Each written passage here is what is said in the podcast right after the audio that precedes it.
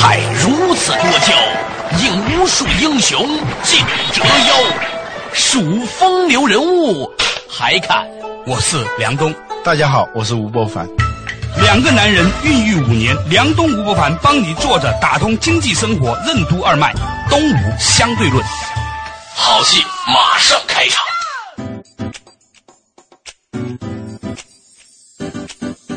坐着打通经济生活任督二脉，大家好，欢迎收听东吴相对论，我是梁东，对面的依然是二十一世纪商业评论发现人吴不凡，老吴你好，大家好。中庆后以前呢，在林场工作很累嘛，后来去在街上卖冰棍都觉得是一个很幸福的事吧。嗯，其实呢，当时我有个感受，嗯，这两天呢，我老婆呢住院了，我每天都睡在那个病床的沙发上，你知道吗？嗯。平常呢，在家里面呢，那个很大的床，那个很好的床垫呢，都老睡不着觉。结果呢，我在沙发上还睡得挺好。嗯，偶尔呢，放风出来录节目的时候，从病房里出来的时候呢，我觉得还挺高兴的。以前的嘛，觉得吧，录节目啊，或者做工作呢，多少是个工作。今天可一点没这样想。所以呢，我在觉得说，短短的十天时间啊，我居然呢，把我自己的生活呢，设置了一个新的场景。嗯，我觉得这也不见得是件坏事。其实我们每个人都有一种欲望。就是要摆脱自己现有的环境，嗯，生活在别处，不管你是私奔也好，还是旅游也好，他都或多或少的要切换一个场景，因为一个场景的变换，让自己。换一种状态，嗯，这是很多人的一个隐秘的欲望，而且现代人在这个上头花的钱越来越多，对。但是呢，一般的旅游你是很难切换场景的，对。顶多是说风景不一样，看到的人不一样，换个地方拍照上微信了啊，对。真正的你切换场景的话，那就不是在那儿去旅游，而是在一个场景里头实实在在的生活。所以我看那个《荒野求生》那个。系列片啊，嗯，我的时间很紧啊，但是我一集一集的把它给看下来，这说明你想看一个东西或者想做一件事儿，只要挤还是能挤得出。对，看的时候我就在想一个问题，就是有一个德国的谚语，那翻译出来很简单啊，就是多还想更多，就会失去所有。嗯。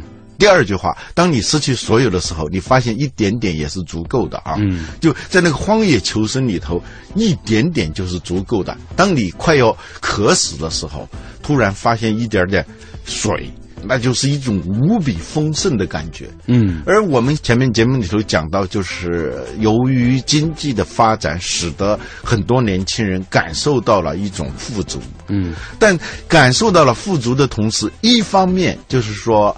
没有斗志了，进取心不强了。另一方面，他反而由于富足而产生的一种莫名其妙的不满，就是对这种东西的厌倦。嗯，只要你是与生俱来的东西，你都不会觉得它丰饶。嗯，我们不会觉得拥有空气是多么重要的一件事情。事实上，拥有空气对我们人来说是太重要了。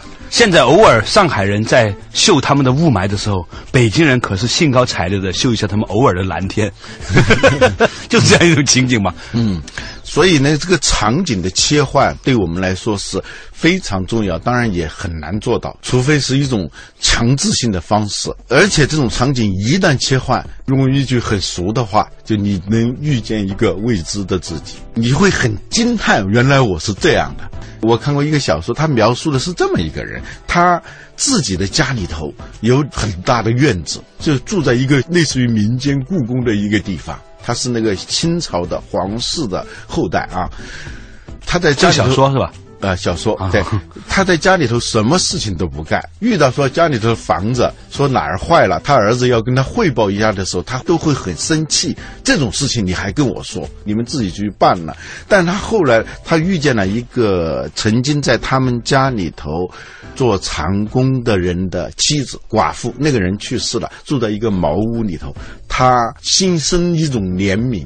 最后，人家是金屋藏娇，他是茅屋藏娇，在那个地方，他一旦进入到那个破院子的时候，他换了一个人，挽起袖子就干活，去打扫。冬天那个烤火的炉子坏了，他和泥巴把那个炉子给磨好了，就这样一种状态。所以，我觉得每个人都应该尽可能的寻找这样一种机会。从真正的场景切换，去跟一个陌生的、完全不知道的自己去相遇，就那样一种状态。前几天有人推荐我看一个电视节目，叫《变形记》，湖南卫视的是吧？湖南卫视的。对啊，我看了一集，我觉得非常好。所谓变形，它的思路就是这样的：就让两个孩子生活境遇完全不一样的孩子对调。嗯，一个富二代到了一个甘肃的最贫穷的地方会宁，那个地方是陇中最苦。就是甘肃最贫穷的一个地方，但这个地方还有一个名称，会宁县是全国高考状元县。嗯，这个县出来的大学生非常的多。这个小孩，广州的一个富二代的小孩，一下子被空降到那个会宁县，然后会宁县一个小孩，一个小姑娘呢。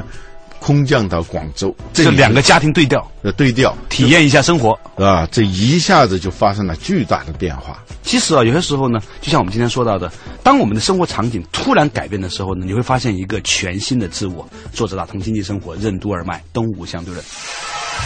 什么是给孩子的最好的教育？为什么说言传是显性教育，而身教是隐性教育？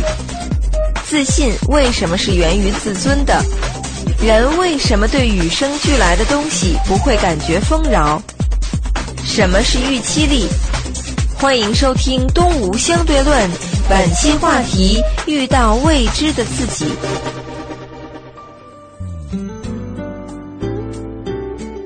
作者打通经济生活任督二脉，大家好，欢迎收听《东吴相对论》，我是梁东，对面的依然是二十一世纪商业评论发行人吴伯凡，老吴你好，大家好。今天我们讲到这个话题啊，就是有很多时候呢，我们觉得自己对自己的生活挺厌倦的，但是当如果我们生活突然出现了改变，我们被扔到另外一个生活场景当中的时候，也许我们会发现一个全新的自我，包括自己的能力，包括自己的一些新的想法。湖南卫视一个电视节目叫《变形记》，话说呢，就是把一个广州的富二代的孩。孩子空投到了甘肃最贫困的一个县，叫会宁县，到一个人家里面去。同时呢，又把这个家里面孩子呢又对调到他广州的家里面。这样的话呢，两个孩子都发生了巨大的改变。经常就父母，尤其是现在困扰很多富裕家庭的一个问题，就是子女教育问题。对他们共同的难题是什么呢？我创造了所有的东西都给了他，而他第一个。完全不在意。第二个，他还对父母非常的怨恨。嗯，他们希望把自己的家业能够传承，那他当然希望小孩能够受到很好的教育。但是呢，这个小孩你给他的最好的教育，比如说这个富二代，他上的第一所初中啊，是你们广州最有名的直信中学啊啊，入校费先交六万块钱，别的不算啊。嗯，进去以后，可是他老人家一个多月。就成了全校的名人，就聚众斗殴二三十人，反正后来开除了，开除了又到另外一所学校，到另外一所学校也不到多长时间，他又打架，旧病复发啊，那又被开除。他父母好说歹说就上了一所现在的那个初中，这个初中呢，老师跟他已经达成了一种默契，他愿意上课就上课，他愿意走就走，他随时可以离开教室。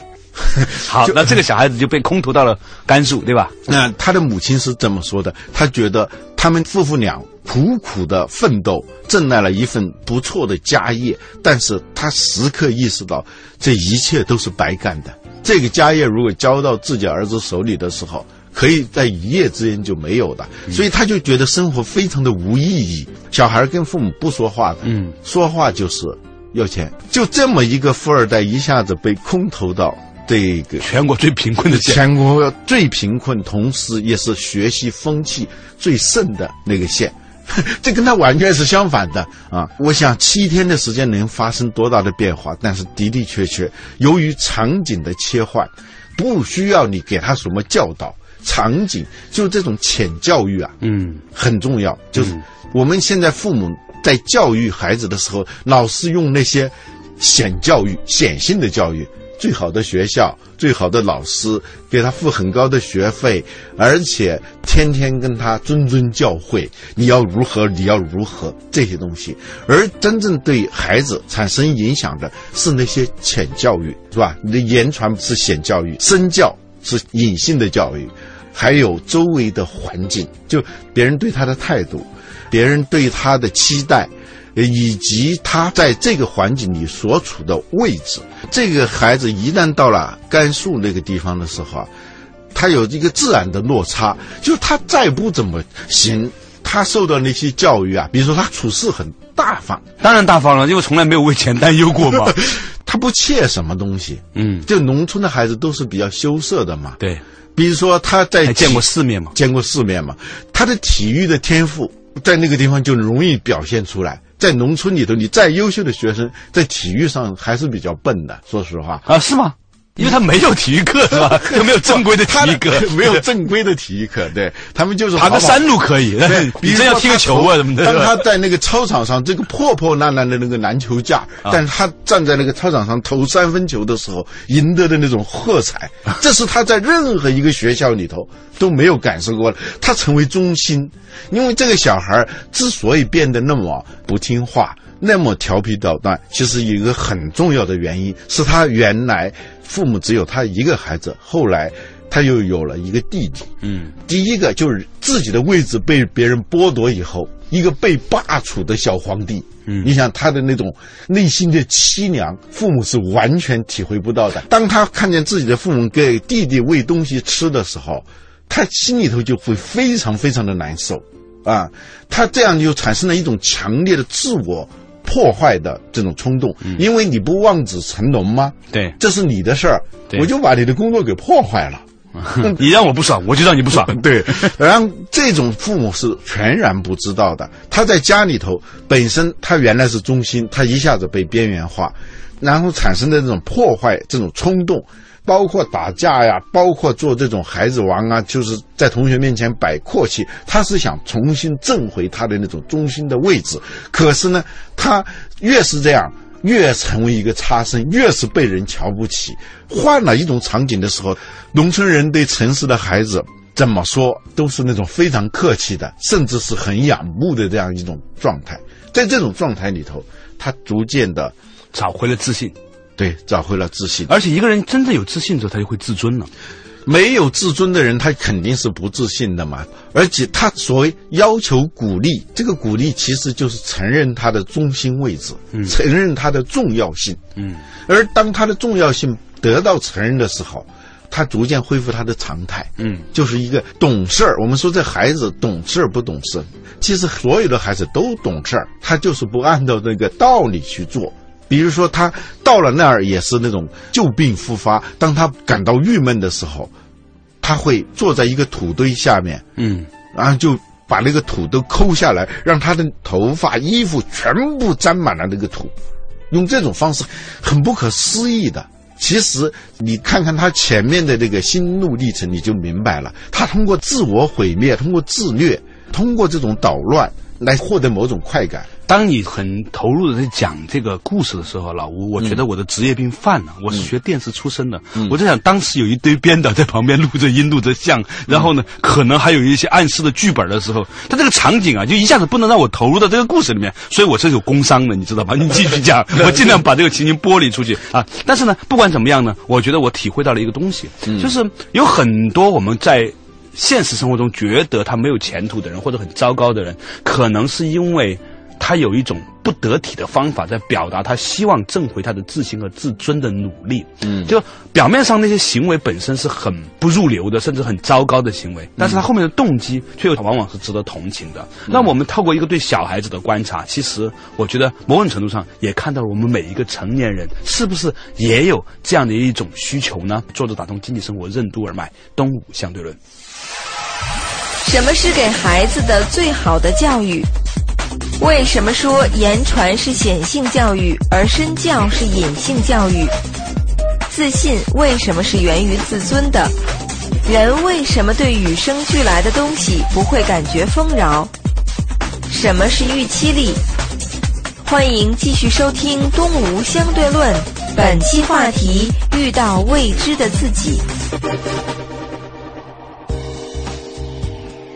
作者打通经济生活任督二脉，大家好，欢迎收听《东吴相对论》，我是梁东，对面的依然是二十一世纪商业评论发行人吴伯凡，老吴你好，大家好。哎，今天呢，我们讲到这个话题啊，是老吴呢在百忙之中抽时间看了一个电视节目啊，叫《变形记》，说的是呢有一个广州的富二代的孩子，平常呢在学校的时候，在广州呢又打架又不认真上学啊，由于电视节目的这种要求呢，被空投到了甘肃最贫困的一个县，但那个县呢学习成绩很好，学风很好，这个小孩子呢在那个地方作为一个城里来的孩子呢，哎，由于种种原因。找到了新的自信，于是呢，他重新焕发出了他的那种能量。对，他其实是非常关心别人的，是一个非常有同情心的孩子，在这个贫困的家里。他产生了一种责任感。平时他在家里头是要钱的人，他也知道是家里的负担。而在那个地方呢，他去干活，当然他也喜欢干。城里的孩子到农村，他牵着一个毛驴儿，那种感觉也挺爽的，是吧？嗯。他去捕那个山鸡，有当地的一个捕山鸡的能手带着他夜里头捕来六七只山鸡给爷爷奶奶吃的时候，他那种突然长大了。忽然长大了，当他看到这个奶奶的手上长期的劳作，右手腱鞘炎，腱鞘炎，老奶奶都不知道自己得了什么病。那个老奶奶就是在那种情况下给他做了一双鞋，一双那个农村的土鞋。他穿的时候，他心里头那种温暖，他就开始关注他新的爷爷奶奶的这个他们的身体。农村人们是有病都是扛着的，而且在他们看来那都不是病，但是他就斩钉截铁的一定要去。城里头看医生，当他到了城里头的时候，他开始活灵活现，他的优势出来了。嗯，首先中午吃饭，他找了一家很体面的当地县城最好的酒楼，在那儿点菜让他们吃。这时候呢，位置就开始颠倒过来了。爷爷奶奶都是一个主弱势嘛，弱势嘛。有，我看的时候那个心酸了，那个。老奶奶吃那个饭的时候，那种谨慎，那种拘谨，端着那个饭，看着一桌子菜的时候，那种他们一辈子都没有见过的。嗯，那这个时候他找回了一种自信，他去买单，二百零五块，他买单，在这广州那就是非常非常平常，但在那个地方，他发现自己的价值，获得了一种从来没有过的那种自尊、自信，找回来的时候，自尊就有了，就那种自我毁灭的这种冲动，自然的。就消解了。当他真正的去到一个更弱的地方的时候，嗯，他有了自尊，有了自信以后呢，他就开始有担当、有责任，嗯啊，然后呢，别人的弱不如他，嗯，反而呢，在促进他成为了一个更完美的、更负责任的人。我想起来就是。我在攀枝花出生的哈，就是一直以来呢，在攀枝花长大。到中学的时候，我们才回到广州。刚刚回到广州的时候呢，其实家里面呢，就是去到了一个巷子里面住嘛啊。有一天呢，爸爸呢这个工作出现了一个变化，大概在初二还是初三的时候，记得我爸我妈那天在很不爽，他们两个人唉声叹气的时候呢，我突然意识到，如果我不去做饭，嗯，今晚就没饭吃了。我从来没有做过饭的，我自己居然照着样子把饭给做了。我觉得那个时刻是我长大的一个很重要的时刻。成年礼，因为我以前小的时候攀枝花的时候呢，其实家里面条件很好。嗯。呃，后来呢，到广州的时候，其实出现这样一个落差的时候呢，我现在想过来，反而是很感谢，让我在中学的时候突然一下子意识到，从这一刻开始，父母都不可靠了，一下子就长大了。那个爷爷激动的。说比我儿子都好，我一辈子都没有去过那么好的饭店。我的孙子带我去那那么好的饭店，我一辈子都没有去过的地方。这个男孩其实是很有内涵的，他一点反应都没有，但他心里头就更激发了他的这种责任感。当赢得了少有的尊重的时候，他开始尊重别人。嗯，这个时候他的自信全回来了。在那个课堂上，他上了一次唯一以他为中心的课，因为他要走了，同学们要开欢送会。嗯，他很认真的写了发言稿，写的很好。他那种自信出来了，说当这个班里的同学，呃，仰望着他问广州是什么样子的？嗯，他说广州就是繁华一点吧。同学说：“你，你对这儿是什么感觉吗？”他就脱口而出说了一句他并没有准备的话：“说这儿也挺繁华的。”这很突兀的一句话，那同学就很感兴趣了，说：“这儿这么繁华呢？这么贫穷的地方。”他就突然灵机一动，冒出来一句话：“因为你们的内心非常的丰富。”嗯，此处掌声响起来。对。所以他这个所有的自信就开始建立起来了。最后，他做出了一个重大的决定，带着他们爷爷奶奶去青海。看望他们在服刑的儿子，嗯，他花了三千块钱啊啊！他们的儿子，呃，由于犯罪十足，判了十五年徒刑，他们心里头已经认了，就是这辈子再也见不到儿子了。对，他做了这样一件事情，就是在他要回来之前，到西宁去坐飞机回广州的时候，他带着他们去见到了他们的儿子，十几年没见到的儿子，在监狱里头。谈圆了以后，他强忍着，没有任何表情，看得出来他是极度在压抑自己的那个感情。当他出来的时候，在车上的时候，就开始嚎啕大哭。这一个人就是重生，在某种几天啊啊，七天啊。天哪，嗯，所以湖南卫视能做出《爸爸去哪儿》是有原因的，它其实也是一个场景的切换。对，就是场景切换嘛，就是说，你知道我听的这个故事，我就觉得说，其实每一个人都应该给予他某种的尊重，把他放到一种情景当中去。当他找到了自信，找到自尊以后，他才会真正的长出他的那种负责任的心态。如果当他开始成长出来的时候，他就长大了。这是叫我们讲那个叫预期力。我们说领导者要有判断力，要。决断力，其实还要有一个很重要的能力，叫预期力。就你父母对孩子，他在广州的时候，父母对他的预期啊，就稍稍的不至于那么不成器吧？就一个基本的判断，就是一个不争气的一个败家子，一个坏孩子，一个差生等等，所有的这些东西，即使他们不说，他们的目光，他们对他的态度里头，都能表现出来。而这个时候，当他被赋予这样一个角色的时候，他能做的就是要钱捣乱；而但在另外一个环境里头，他被赋予了一种尊重，他获得了某种不言而喻的重要性。而他在那种比他更弱势的人的面前，又有机会来展现他的这种能力和责任的时候，这个人就变了。其实也没有变。就呈现出他另外一面。对，当你才说到这个地方的时候，我就想到的是场景决定角色，角色决定行为，行为决定习惯，习惯带来结果。所以很多时候，当我们真的要达到这样一个结果的时候，我们不妨试着为自己营造，或者是切换到一个这样的一个场景里面去。也许这种不丰饶的情况，恰好为我们的成长带来了一种场景的原始动力。感谢大家收听今天的《动物小动物》，我们下期同一时间再见。本节目由二十一世纪传媒制作出品。